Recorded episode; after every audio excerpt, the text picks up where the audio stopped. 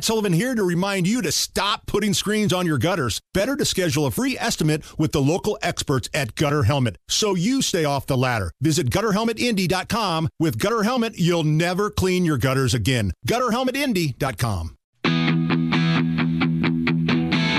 You're listening to the Hammer and Nigel Show. I remember Okay, has this ever happened to you? And doesn't make you a bad parent because this happened to you? Listen to this. A three year old from Wisconsin woke up from a nap, put his shoes on, walked to the nearest McDonald's while his mom and twin sister were asleep in the house. Here's his mom. Her name's Marissa, and she's talking about what happened here. This little boy woke up, put his shoes on, woke up from our nap. I was asleep on the floor. Woke up from our nap, put his shoes on, and walked to McDonald's. I don't know what time he left the house. I don't know how he left the house. We all were asleep. I was asleep on the floor. We all knocked out. And he woke up and put his shoes on and went to McDonald's. It's not funny, but it's hilarious. Has this ever happened to you?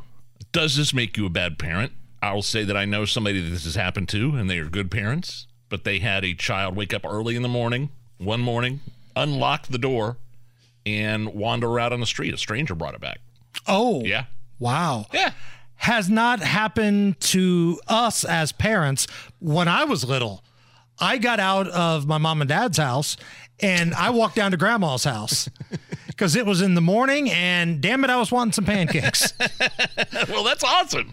Yeah. Well, how old were you? Little bastard? Uh, Probably around the same age, I guess. Three. I mean, like I, like we have alarm systems in our house, and we have, you know, uh, our doors are locked. There's our kids. We made it so our kids couldn't actually do that, even if they tried. right. You know, it kind of kid proofed it or toddler Fort, proofed Fort it. Knox that front door. Yeah, but I don't look. There's people that get that get arrested for stuff like that.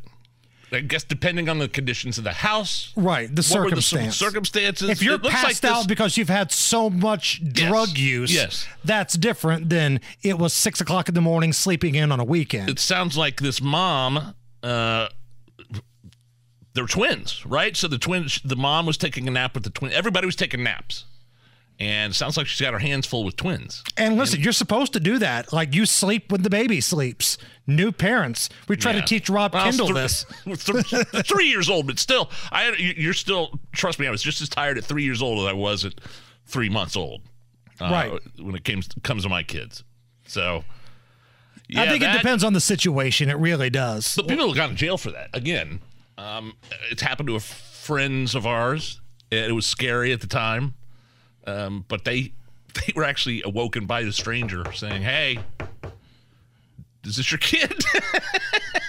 the local drug dealer in the neighborhood knocks on the door.